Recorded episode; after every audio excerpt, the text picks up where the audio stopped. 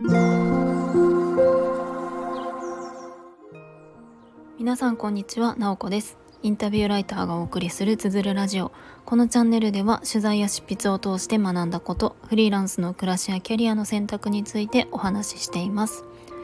今日は10月29日土曜日です、えー、夜の配信になります。皆さんどんな一日を過ごしていましたか？私はですね今日はまああのやろうと決めていたことがあってそれは服の断捨離なんですね。まああのこの前の昨日かなの配信でもちょっとお話をしたんですけれども今近藤まりえさんの「人生がときめく片付けの魔法」の本を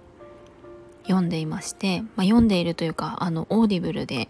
音声で聞いてるんですけれどももうそれを聞いているととにかく片付けがしたくてしたくてたまらなくなってしまって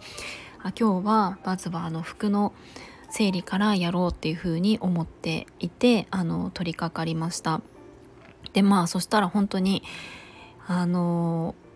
全部持っていた服の半分くらいを手放すことになり、まあ、その手放す過程で、まあ、いろんな気づきがあったのでそのお話を今日はしたいなと思います。まあ、近藤まりえさんこんまりさんを知らない日本人は多分いないと思うんですけれどもあのこの「人生がときめく片付けの魔法」ってすごくヒットした本で、まあ、今も売れ続けていますよね。でもあの私もこの本の存在は知ってたんですけれども何気に読んだことがなかったんですよね。で Audible でたまたま見つけてちょっと片付け関係のあの本を読みたいなというふうに思っていたのであまあこのこんまりさんのっていうのはあちょっと読みたいなと思って、えー、数日前からあの Audible で聞いています。でまああの有名なのはあれですよね触ってそのもの一つ一つを触れてみて自分のあの気持ちがときめくのかっていうところであのそのまま持ち続けるのか手放すのかっていうのを、まあ、判断するっていうなのがあの有名かなと思うんですけれども私もまあそそれくらいは知っていてまあ、ただそれ以外のことはそんなにあの分からなくって、まあ、聞いていく中で本当にあのすごく何て言うかぐさぐさと刺さるというかあこれやっちゃってるなみたいな感じとかあのあそういう風なポイントでやっていくのがいいんだなっていうのがあの聞きながら思っていたんですね。であのこんまりさんが進めているのが片付けのその、順番としては一番最初にあの衣類衣類関係をあの整理していくっていうのを進めていてまあそうですね、まあ、他のものというかあの難易度が高くなっているのをいきなりやるっていうのをお勧めしてなくて例えば手紙とか写真とかって結構思い入れが強かったりして難しいですよね。なのでなんかあのまずは洋服からっていう風に言っていたので、まあ、とにかく今日はま洋服だけやろうっていう感じで思って取り掛かりました。まああの3時間ぐらいで終わったかなと思います。私あのそんなにあの服たくさん持っていなくってうんと何でしょうね多分もともと少ないんじゃないかなと思うんですけどもそんなにあの衣替えとかもそんなにする必要がないくらいのあの量でえっ、ー、とだったんですね。でえっ、ー、とそのこんまりさんが言っているその片付けの仕方として場所別ではなく物別にやってくださいっていう風に言っていて、まあ、つまりこの部屋を片付けようではなくって服を片付けようみたいな感じでやるんですね。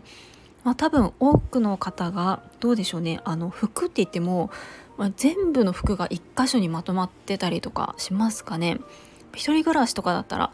そうかなとあのまとまってたりするかなと思うんですけど結構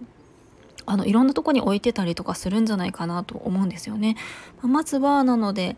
あの一箇所に自分が持っている服をとにかく集めるみたいな感じでまずそこからやりました。でまあそうするともともと私服そんなにないよなと思ってたんですけれどもやっぱり集めて見るとまあ随分たくさんあるなっていう感じでそれだけで結構驚いたんですね。でまああの一つ一つ触ってあのときめくかなっていう感じで、えー、やっていってまあ残すのか手放すのかっていう風に分けていきました。でまああのそうですねすごくあのこんなにも手放すものが多いんだなっていうことにまず驚いてじゃあどんなものをこう手放すっていう風になったのかというとえっ、ー、と一つはあの過去にすごくよく着ていて最近あの着なくなったなっていうような服が割とそのまま置いておいてたりしてまあやっぱりあの過去に着てたということはすごく気に入っている服だったんですよね。で私の場合はその20代とかの時に、着ていた服っていうのが、まあ、何着か残っていて、まあ、それは教員時代とかに着ていた服なんですよねなので20代本当25歳とかあの時とかに着ていた服なんですよね、まあ、そういうのとかも残っていたりしてまあ随分あの経ちますけれども全然そのまだ着れるなっていうものもあったりするんですね。ただじゃあ触ってみるとやっぱりすごくあの今のその自分のこう暮らし方とか自分の気持ちとしてじゃあこれを着るかなって思った時にあれなんか違うなとかときめくかなっていうところでなんかときめきっていうものはあんまりないなっていうふうに感じたんですよね。でなのでまあよくよく頭で考えてみると、まあ、数年着ていないなっていうのもあったりして着ようと思ってもなんか合わせにくいなとかしっくりこないなっていう感じで結局着ないみたいな服がやっぱりあったのでそういうものはこう手放すっていう風に、えー、決めました。まあ、やっぱりあのその時の自分のこう生活スタイルとかだったりも影響してえーとまあ、着やすい服とかあまり着なくなる服とかはあったりすると思うんですよね。まあ、なのであの手放す時もすごく丁寧に畳んであの今までありがとうっていう感じの気持ちで手放すっていうのをこうこんまりさんが言っていたのでそれ同じようにあのやりました、まあ、とにかく昔よく着ていた服とかって本当にこう思い出としてはすごく詰まっていてこう触るだけですごくいろんなあの感情というかあのそういったものもなんか蘇ってくるような感じがしてあでもすごくあのそういう自分の過去一緒にこう過ごしてくれて本当にありがとうっていうふうに思いながらちょっと外畳んで、えっと、袋に入れるみたいなことをしていました。であとですねあの触ってみてあの手放したものの多くが、えっと、私の場合はファストファッションのあの服ファストファッションのお店の服だったんですよね。でやっぱり今日本にすごくこう安くあの服が買えたりするお店ってたくさんあると思うんですよね。で一見するとあの何て言うんでしょうかね1,000円2,000円の服と1万2万の服ってなんかそんなに変わらないように見えたりとかあこれこの服がこんなに安くみたいな感じで家着だったりとかなんかあのそういったあの日常使いとかの目的で割とまああの持っていたんですけれども、うん、うんと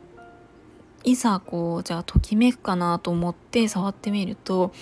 かなり多くがときめかなかったんですよね。で、えっと、これは、えっと、ファストファッションが良くないということではなくって私の場合はその安いから、まあ、とりあえずこれかなとか家で着るんだったらこれくらいでいいかなみたいな感じで選んでいる服っていうのが割とときめかなかったんですよね。なのでファストファッション安く買ったものであっても自分がすごく気に入って買ったものはやっぱりときめくんですよね。だかそれが結構面白い発見だったんですね。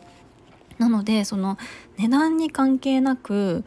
あ自分が本当に、まあ、家着だからこれくらいでいいかなとか安いからいいかなとかではなくって本当に自分がその服にときめいてるかっていうのはもう買う時点ですごく大事にする必要があるんだなっていうふうに思いました。なのでその家着結構多くは家着だったりしたんですけれどもそれも結構多くを、えー、手放しました。なのでかなりあの服の枚数は少なくなったんですけれどもなので何枚かは買い足す必要はあるかもしれないなと思いますがでも意外といけるんじゃないかなとかも思っているんですよね。なのでしばらくはこれこれであのこのまま生活してみようかなと思っています。であとですねその本に書いてあったのがまあ、これ私やってしまっていたんですけれどもその自分がいらないなと思った服を人にあげるっていうのは